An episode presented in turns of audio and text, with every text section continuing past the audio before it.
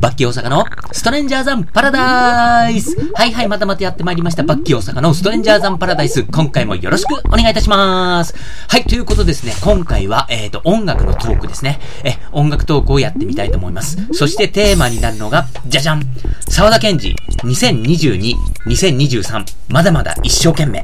これ、沢田健二、ジュリーのライブツアーのお話になります。で、えっ、ー、とね、沢田健二ですね、えっ、ー、と、2022年の、えー、初詣ツアーっていうね、えっ、ー、と、今年2022年の、えっ、と、前半に、まあ、正月、年明け早々にですね、1月7日、東京国際フォーラムからスタートして、えっ、と、ライブツアーやってたんですよ。で、えっ、とね、この半年経過して、さ先月ですね、えー、7月からですね、えっ、ー、と、いよいよ今年の後半から来年の6月24日までね、結構長い期間なんですけど、えっ、ー、とね、また改めてツアーをやるということで、えっ、と、今回はですね、えっ、と、今回のこのツアーは、えー、2022年の後半ツアーっていう、まあ、イメージなんですよね。で、えっ、ー、と、ジュリーは本当に今までも正月ライブツアー、それから夏のツアーみたいな感じで、年に2回ぐらいコンスタントにツアーをやってるわけですよ。なので、えっ、ー、と、今回も割とそんな感じなんですけど、まあ、あの、いろいろありまして、えー、昨年までは、数年の間ですね、もう、あの、ずっと一緒にやってきたギタリストの、うん、柴山和彦さんっていうね、ギタリストと二人で、本当にもう、柴山さんのギターとジュリーの声だけでっていうライブツアーをやってたんですけど、今年ね、そのお正月の初詣ツアーから、バンドを引っ提げてやるぞっていうことで、まあ、の、いよいよね、あの、皆さん、ま、待ちに待った、ジュリーのバンドでのライブツアーっていうのがね、始まったわけです。それで、えっ、ー、と、前回のこのお正月からやった初詣ツアーが、もう本当にめちゃくちゃ良かったんですよ。もう、本当に文字通り神瀬取りって言われてる。本当にもう聴きたかった曲、これ、これが聴きたかったっていうのをめちゃくちゃやってくれたわけです。だから、あの、マイケル・ジャクソンがね、あの、亡くなる前にやろうとしたツアーがもう This is It っていう感じでね、もうこれって、まさにこれっていうのをお見せしますって言ってたんだけど、もうジュリーも、あのこれからね、どこまでライブツアーできるかわかんないみたいな気持ちがちょっとあるようで、もう思いっきりちゃんとバンドで、もうガツンと、やれるうちにやりたいことやっとこうぜっていう、もうその気概がもうめちゃくちゃ伝わってくるっていうね、もう初詣ツアーすごかったんですよ。あの、本当にね、80年代とかの誰でも知ってる曲もいっぱいあって、で、そんな中でですね、えっ、ー、と、本当にみんなが聴きたい曲、それから、えっ、ー、と、もうずっとね、80年代とかのそのみんなが知ってる曲じゃなくて、90年代、2000年代とかね、で、えっ、ー、と、まあ、ジュリーはですね、えっ、ー、と、60歳になった還暦の時にもドームツアーやったんですけど、まあ、その頃、もう、がっつり追っかけてるファン、僕なんかもそうなんですけど、まあ、そういった人たちもなんかもう、納得、満足っていうようなツアーをね、えっ、ー、と、前回ですね、初詣ツアーバッチリやってくれたんですよ。で、もこれがもう最高だったもんで、もう今回のツアーはね、本当にもうチケット争奪戦みたいな感じになって、すっごい大変だったの。で、えっ、ー、と、本当はですね、えっ、と、先月あった7月の末に、えっ、と、渋谷の LINE キューブ、ね、あの渋谷公会堂ですね、あそこで、この後半ツアー一発目っていうのがあったんですけれども、本当ここ行きたかったんだけど、やっぱチケット全然取れないんですよ。全く取れない。で、えっ、ー、と、今回行ったのが、神奈川県民ホール。で、まあちょっとね、ずれた神奈川。で、ここでなんとか取りました。でも本当にもうギリギリで、3階席の後ろから二つ目？三つ目？みたいな。本当にね、本当にもう後ろから、もう三階席の後ろから二つ目っていうギリギリの席で、やっと取れたっていうね、本当にもう、もう本当にね、これ、やっと取れたっていうもう思いがいっぱいみたいなね、なんとか取れたんですよ。で、あの、Wi-Fi とかで繋いでもね、もうチケット繋がんないからって言っても、本当にあの、LAN ケーブルをパソコンにくさっと挿して繋ぐみたいなね、まあ、そこまでやって頑張ってチケット取りました。だから本当に楽しみだったんですよ。で、本当はね、あの、僕、初詣ツアーも行ってるし、その前のツアー、もうジュリーがね、まだバンド再結成しなくて、そのギタリストの方と二人で行ってるバラードっていうね、あの、50周年記念ツアーも行ってたんで、まあ、そこら辺も含めて、えっ、ー、と、まあ、今回ね、そこら辺でやってない曲でどんな曲やるのかなっていうことで、えっ、ー、と、この、ポッドキャストね、でも、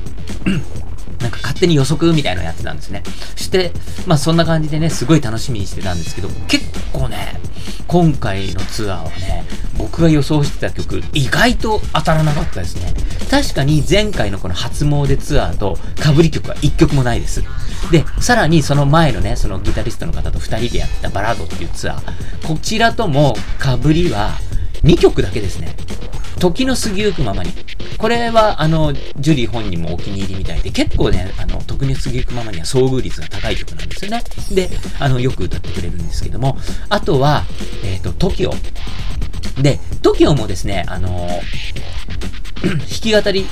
っていうかそのギターの人と2人のツアーの時は、やっぱりそのギターだけの伴奏に合わせての TOKIO だったし、今回の TOKIO も、え、ー、と、今年ね、あの、ジュリー、あの、シングル出してるんです。で、そのシングルの、えっ、ー、と、カップリングで入ってる TOKIO 2022っていう、まあ、ちょっと今年バージョンということで、まあ、リミックスっていうか、アレンジバージョンみたいな感じの TOKIO だったんですね。だから、まあ、ちょっと、あの、皆さんの知ってる TOKIO とはちょっと違う感じっていうことで、あの、ちょっと被りはあるんですけど、この曲 TOKIO に関しては全然、あの、イメージの違うもので、楽しませてくれてるっていう感じですね。だから本当にね、あの、前回の初詣ツアーと今回のね、この、まだまだ一生懸命ツアー、ツアーですね。もうこのまだまだ一生懸命ってこれいいですね、なんか、うん。まだまだやってくれるぞっていうね。ただ気をつけたいのが、よくほら、テレビ番組とかで、うん、番組はまだまだ続きますがっていう時、大体もう終わり近いじゃないですか。だから、ね、そんなことを余計なこと思っちゃったりとかして、ね、まあそれは置いといてということでね。はい、行きますよ。あの、今回ね、あの、行ってきて、もう今日行ってきたんですけど、その熱量そのままにトークしちゃいます。そして、あの、もう全曲ネタバレしますから、これからライブ行きたいよって、うん、その時のワクワク感取っときたいよっていう人は、もうここで、あの、再生止めてくださいね。もう全部喋りますからね。いい？いきますよ。ネタバレしますよ。ネタバレ。わかりました ?OK。はい。ということで、こっからネタバレいきます。で、えっ、ー、とね、僕もね、本当にあの、7月の末に渋谷公会堂 LINE キューブで、あったので、で、そこで早速、ちょっとネタバレとかでね、あのー、セットリスト上げてる方とかもいるんですよ。で、うわ、気になるな、どうだったんだろうな、僕の予想当たったのかな、なんても気になったんだけど、いやいやいやいや、あの、自分がね、あの、ちゃんとチケット買っていくんだから、その楽しみに撮っとこうってね、ずっと我慢してたんですよ。うん。でね、あの、ただ、ちょっと、あの、情報がポロッと入ってきちゃって、1曲目だけはね、僕最初から知っちゃってたんですよ。おーんつって。で、まあ、1曲目ね、あの、ジャストフィットっていう曲なんです。でこの曲がね、もう本当にライブで聴きたかった曲で、あのー、80年代の後半に、井上陽水さんがジュリーのためにアルバム1枚曲をボンって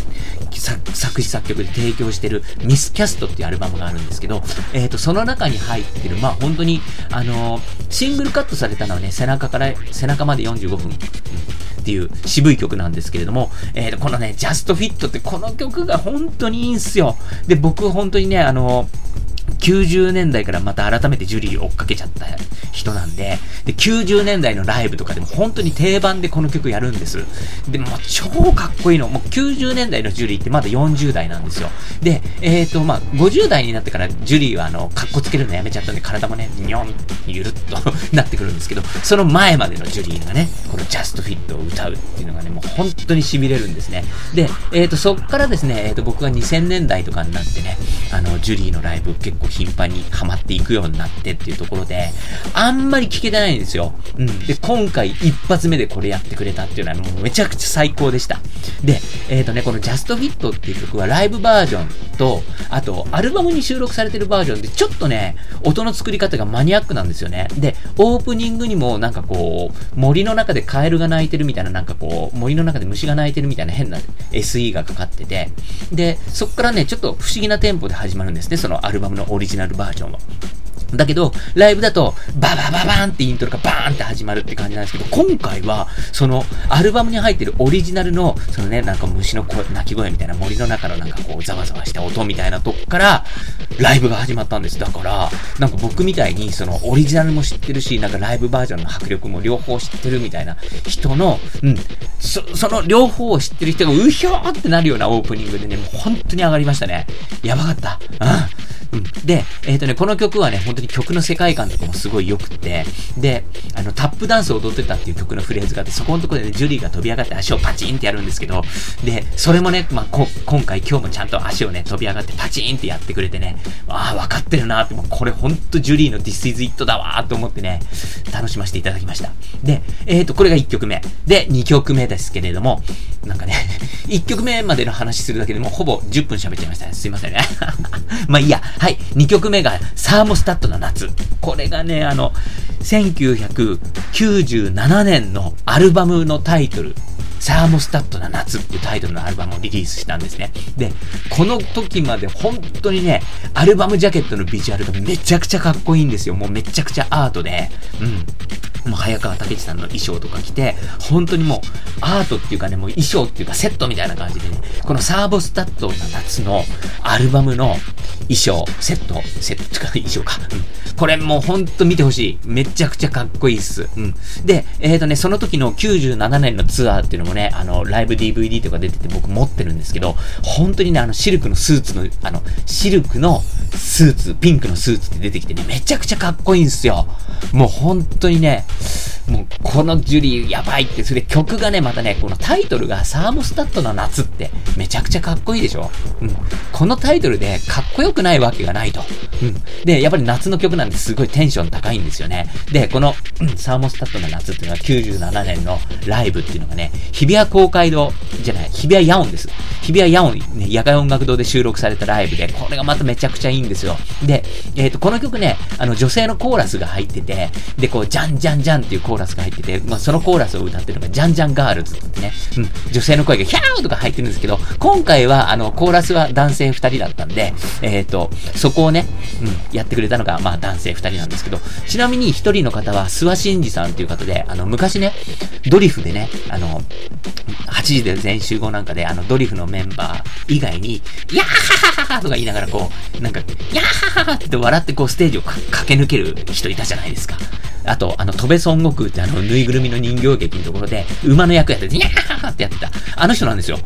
で、なぜか、どういう縁かわかんないけど、諏訪真二さんがあの、今回っていうかね、あの、今年からバンドツアーでコーラスで参加してるんです。で、えっ、ー、と、このね、じゃんじゃんじゃんっていうコーラスとか、うん、やめてっていうこのフレーズがあるんですけど、このやめてっていうのを諏訪真二さんがやってくれたっていうのは、僕は本当にそのオリジナルのね、じゃんじゃんガールズのサーモスタットな夏とか知ってるんで、うわ、これこれみたいな、本当にね、もう、This is it でしたね。もう最高。でもこんな感じでガーッと上がって、で、3曲目が I'm in Blue って。これ80年代前半にですね、えっ、ー、と、佐野元春さんがやっぱりあの、沢田研二、ジュリーにあの、楽曲提供したアルバムがあるんですね。GS I Love You っていうアルバムで、あの、有名なのは Vanity Factory なんですけれども、えっ、ー、と、前回ね、あの、ジュリーのツアーで Vanity Factory 歌ってくれて、で、今回はですね、同じこの佐野元春さん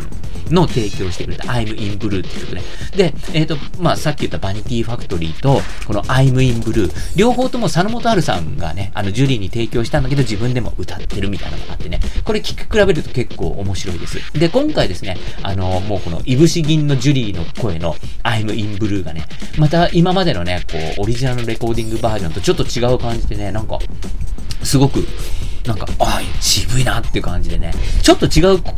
曲に聞こえるぐらいのね、なんか、いい意味で、うん、なんか円熟した感じで、すごい良かったですね。で、続くのがグリーンボーイ。これは、えっ、ー、と、2000年代に入ってからの曲ですね。うん。で、その続きが5曲目。いい風よ吹けっていう曲なんです。これもバラードなんですけども、このね、4曲目のグリーンボーイ、それからいい風よ吹けなんかね、いい風よ吹けは、えー、っと、うん、やっぱり90年代の曲ですね。で、えー、っと、まあ、グリーンボーイいい風よ吹けって、まあ、ちょっと落ち着いた感じの曲なんですけども、やっぱりね、すごくその、いい風よ吹けなんかも、なんかオリジナルのこう、レコーディングバージョンとかにも、やっぱりその曲が円熟味を増したな、曲が育ったな、みたいなね、すいませんね、偉そうなこと言って、なんか、すごくそういう感じで、ね、心地よく聴けて、すごい気持ちよかったです。で、こっからがですね、もう、あの、ジュリーのね、懐かしの、うん、もうね、80年代とかのみんな知ってる、もう This is It のオンパレードっていう感じですね。いきますよ。はい。勝手に仕上がれ。時の過ぎゆくままに。危険な二人。で、えっ、ー、と、まあ、ここの3曲はもう本当に This is It だったんですけど、その次が、えっ、ー、と、TOKIO2022 っていう形でね、えっ、ー、と、さっきちょっと話したように、えっ、と、今年ね、シングルを出したんですけど、そこの、えっ、と、カップリングとして、ちょっとアレンジの違うね、あの、ちょっと落ち着いた感じの、ちょっとダークな雰囲気のね、TOKIO っていうのがあって、まあ、それをね、ちょっとやってくれたんです。まあ、とにかくね、でもこの勝手に仕上がれ、時の過ぎゆくままに危険な二人はもう本当にもうこれこれってもう誰でも知ってる、うおってやつだったんです。で、ちなみに今回僕ね、一緒にお仕事させていただいてる、世話になってる先輩がいて、その先輩がね、やっぱり一緒にライブ行きたいねって話して、一緒に行ったんです。もうそしたらね、この勝手に仕上がれがかかってた途端に、もう、スイッチ入る入るみたいな感じで、もう、手拍子うっせえなみたいな感じで、なんかもう、本当にね、スパチンスイッチ入って、うおーってなって、もう、もう超盛り上がってくれてね、一緒に連れて行ってよかったなってつくづく思ったし、あの、僕、あの、ジュリーのバラードも好きだってことで、時の過ぎゆくままに聞きたいね、なんつって、会場まで歩きながらそんな話をしてたんですね。で、ここでね、ちょっとした奇跡が起きて、時の過ぎゆくままにが終わって、もうあと僕は危険な二人が聴ければ大満足なんですよね。その次の曲が危険な二人だったってね。うお、俺のためのライブだっつってね、もう本当に、あの、パイセン大喜びでした。うん、まあ僕もね、よかったなと思いながらね、楽しませていただきました。で、まあそんな感じで、えっ、ー、と、TOKIO2022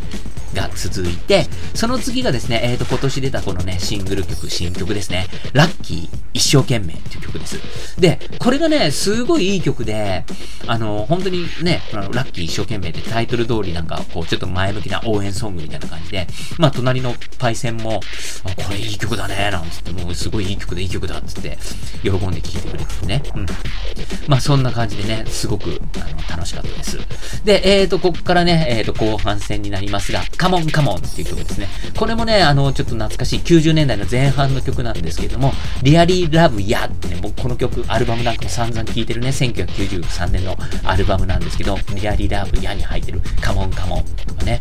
で、えっ、ー、とね、僕ね、意外ですごい嬉しかったのが、次の曲が、時計、夏が行くっていう曲なんですね。で、まあタイトル通り、夏の曲なんですね。で、2曲目にね、サーモスタットの夏っていう曲をやって、これも97年の曲なんですけれども、えっ、ー、と、こでままたね、95年に、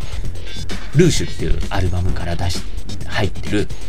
まあ、アルバムの中の、そんなに派手な曲じゃないんですけれども、うん、時計夏が行くっていう、まあ、ちょっとね、夏の、ちょっと切ない夏の終わりの曲みたいな感じのね、うん、曲なんですけど、これなんかもね、今度聴けてよかったなーって思ってね、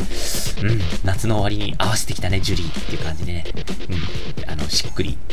楽しませていただきました。で、えっ、ー、と、次がですね、やっぱり90年代、1994年のね、ハローってアルバムに入ってる、えー、君を今抱かせてくれ。これもね、ちょっと地味なんですけどれども、すごい珠玉のバラードでね、あのー結構ね、アルバムの中のバラード曲っていうことで、埋もれがちなんだけど、僕の中ですごく引っかかってて、あの、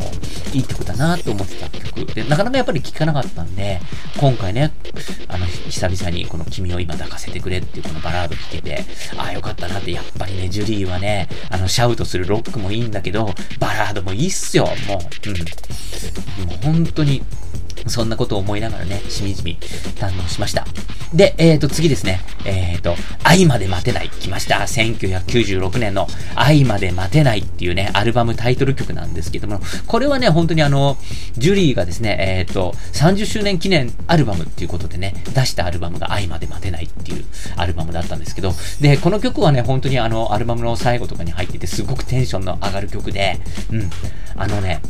還暦の時のジュリーが還暦ライブ、東京ドームと京セラドームでね、えっ、ー、と、2大ドームツアーやったんですけど、この時ね、ジュリーは、えっ、ー、と、夕方午後3時から夜の9時までね、あの、3時間3時間のステージ前半後半って言って、80曲歌ったんですよ。で、80曲歌ったこの最後、ついに歌ったぞーって80曲目って歌ったのがこの愛まで待てないんですね。もう、ピンクのね、シルクのスーツ着てね、もう、80曲目最後も夜9時近いのに、この曲でステージの端から端までめちゃくちゃ走り回りながら歌ったっていうね、もう本当に僕ね、このライブ、ね、あのドームツアー、還暦ライブ、東京ドームで生で見たんで、なんもう本当にその時のことが頭に浮かぶし、で、この曲すごくテンション高いんで、まあね、ちょっとそういう思い出とかなくても普通にテンション上がる曲だしっていうことで、まあ今回もね、えっ、ー、と、ステージところ狭して走り回ってっていう感じでね、もうガンガン歌ってくれました。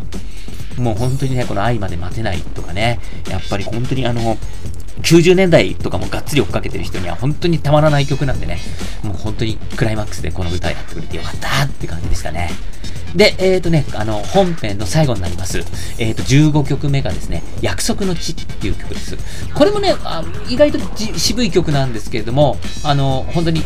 1992年のね、 Beautiful World っていうアルバム、このアルバムをね、本当によく聴きました。うん。で、その曲に入ってる約束の地っていうね、 Promised Land っていう曲なんですけど、あの、この曲なんかもね、なんか本当に今まで僕、本当に2000年代になってからジュリーのライブ結構行ってますけど、生で聴いたことなかったから、あ、これ聴けてよかったなーって思って、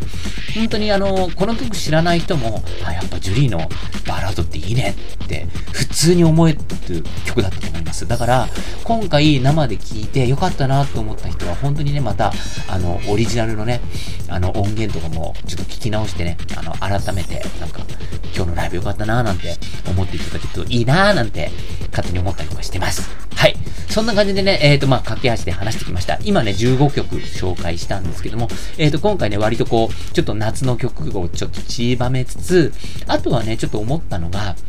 90年代前半のね、うん、さっき言ったように、その、 Really Love Ya とかね、あとルー、ルーシュ、それから、 Hello、それから、えー、愛まで待てない、 Beautiful World って90年代のアルバムの曲を結構なんか大事にして歌ってくれたなーなんてことをすごく思いました。で、僕ね、あの、ちょっと僕の話しちゃうと、えっ、ー、と、ま、本当に80年代とかでね、あの、歌番組とかにバンバン出てたジュリーから90年代になるとね、ちょっと独立したりとかで、こう、ちょっとオリジナルの、うん、あの、活動みたいな感じになってきたんで、まあ、そこら辺からね、あの、追っかけてないとジュリーの曲なかなか知らないよって人多いと思うんですけど、やっぱり90年代のジュリーがめちゃくちゃいいんですよ。だから、やっぱりここら辺の歌をね、大事大事にしてなんかやってくれるっていうのは、本当に僕嬉しいし、もうちょっと本当にもうジュリーね、死ぬまで、あの、うん、聞きます、聞き、うん、行かせてくださいって、うん、お供いたしますって、死ぬまで歌ってくださいっていう感じですね。本当にもう死ぬまでジュリーついてきます。はい。まあそんな感じで本編が終わりですね。えっ、ー、と、アンコールになって、えっ、ー、と、まあ今回ね、あの、今回っていうかね、あの、アンコールの時って結構ね、ジュリー喋るんですよ。で、ジュリー喋るとね、め、ベタベタの関西弁で、割と声は渋、渋いというか、本当に、あの、まあ歌声素晴らしいんですけど、声割ともう普通にね、あの、西川のりおみたいな感じなって、あまあ、今日はですね、なんつってなんかそんな感じで まあそのギャップも、ギャップ萌え？うん、燃えるかどうかわかんないですけどね。まあそんな感じでね、まああの、可愛いおじいちゃんですよ。うん、まあそんな感じでね、あの話はね、やっぱりすごくトークうまいんで、まあちょっとコロナ禍の中でよう来てくれたなっていう話とか、まあ本当にいろいろね、その物販でね、今回 T シャツっていうかロング T シャツか。うん。長袖の T シャツとかあったんですけど、なんかそれのね、時の出した話とかね、なんかそんな話とかもいろいろしてくれたりとかしつつ、うん。まあね、あの、結構思いつくままに結構喋るんですよね。うん。で、前ね、今回はまあ、うん、あれだったけど、前のと本当に2017年ぐらいの時、おい、いつまで喋んだよぐらい喋ってね。まあでも話が面白いからまあいいかなみたいなとこもなきにしもあらずなんですけどね。うん。まあそんなね、ジュリーのトークが続き、あの、ジュリーはアンコールのことを、おまけでーすって言うんですね。うん。で、おまけが始まりますと。うん。で、今回のおまけはですね、えっ、ー、と、1曲目が、ガンバンベーヨっていう曲なんですけど、これはね、えっ、ー、と、ジュリーはあの、還暦ライブ、さっきからちょっと話に出てきてる、60歳の時の還暦ライブをやるまで、毎年1枚ちゃんとコンスタンスにアルバムを、フルアルバムを出してたんです。で、還暦過ぎてからは、こう、ちょっとこう、うん、シングルを、こう、うん、年に1回とかね、ちょっとマイペースな感じで、ただシングルはちゃんと2曲入り、3曲入りみたいな感じで出してるんですよね。で、さっき話したように今年もちゃんと1枚出してくれてっていうことなんですけども、えーとね、2020年に出した Help Help Help Help ヘルプヘルプが3、4回か。 Help Help Help Help っていう、まあ、ちょっとリリース曲があって、そこのカップリングですね。頑張んべえよって曲ですね。ちょっとタイトルダサいけど、曲めっちゃいいですよ、これ。僕もね、あの、タイトルダセえなと思ってあんま聞いてなかったけど、なんか改めて聞いてるから超いい曲だな、みたいな。タイトルもっとかっこよくしようぜ、なんて 勝手に思ったりとかして、すげえいい曲だな、なんて思いながら聞いて、次が、もうお待たせしました。This is it ですよ。ダーリン、ダーリングですね。もうこれもね、やっぱり本当にもうイントロからね、エンディングまでもう皆さんのね、うん、これぞ、うん、聞きたかったジュリーっていうね、うん、僕が連れてきたパイセンももう大はしゃぎ。一生懸命振りやってました。うん。まあそんな感じでダーリング歌って、えっ、ー、と、その後ですね、えっ、ー、と、あなたへの愛ですね。だいたいジュリーライブで最後の方はですね、まあデビュー直後のね、曲とかをね、ちょっとしっとりやるっていうのが定番なんですけど、えっ、ー、と、これもね、あの、安井和美さんが作詞、それから加藤邦彦さんがね、あ、ごめんなさい、加瀬邦彦さんが作曲したってね、もうこのジュリーの初期のね、曲の黄金コンビが作った、まあ、定番っていうかね、もう本当にスタンドダードナンバ、ジュリーのスタンダードナンバーですね。うん。まあこれで綺麗に締めてくれたと。まあそんな感じでね、今回、えっ、ー、と、18曲、アンコール3曲っていうことで全18曲、まあ楽しませてくれました。ちょっとね、なんかもう駆け抜けるようにババーっていっちゃうんでね、なんか、あの、ちょっとあっという間な感じ。まあ、まあ、楽しい時ってあっという間だだけどね。うん。まあ、本当にそんな感じでね、もう、本当にね、夢のような時間ですよ。やっぱり僕も子供の頃からジュリーが好きでね、ジュリーの曲聴いて、で、本当にね、その90年代、あの、皆さんあんまり聴いてないジュリー追っかけてたり、アルバム買ったり、ね、で、2000年代もね、本当に還暦ライブ行ったりとかもしてるぐらい、あの、ずっと好きでね、あの、好きで、間違いなかったなってすごい思わせてくれるね、ずっと子供の頃から好きなアーティスト、なかなかいないですよ。ね、で、あの、改めて聞いてね、もう見た目はジジイだけどね、自分でもね、あの、ライブ終わった後にメンバー紹介した後、そして私、ジジイでしたって言って終わるんですよ。これはお約束で。まあそんな感じなんですけど、まあそこも愛嬌っていうことでね、あの、ちゃんとね、歌いたくて歌っててってね、それがあの、僕なんかもね、やっぱりずっと聴き続けたいしって思えるものってね、楽しませてくれるってもう、それで、うん、ね、うん、な、うん、もう他に何があるって、も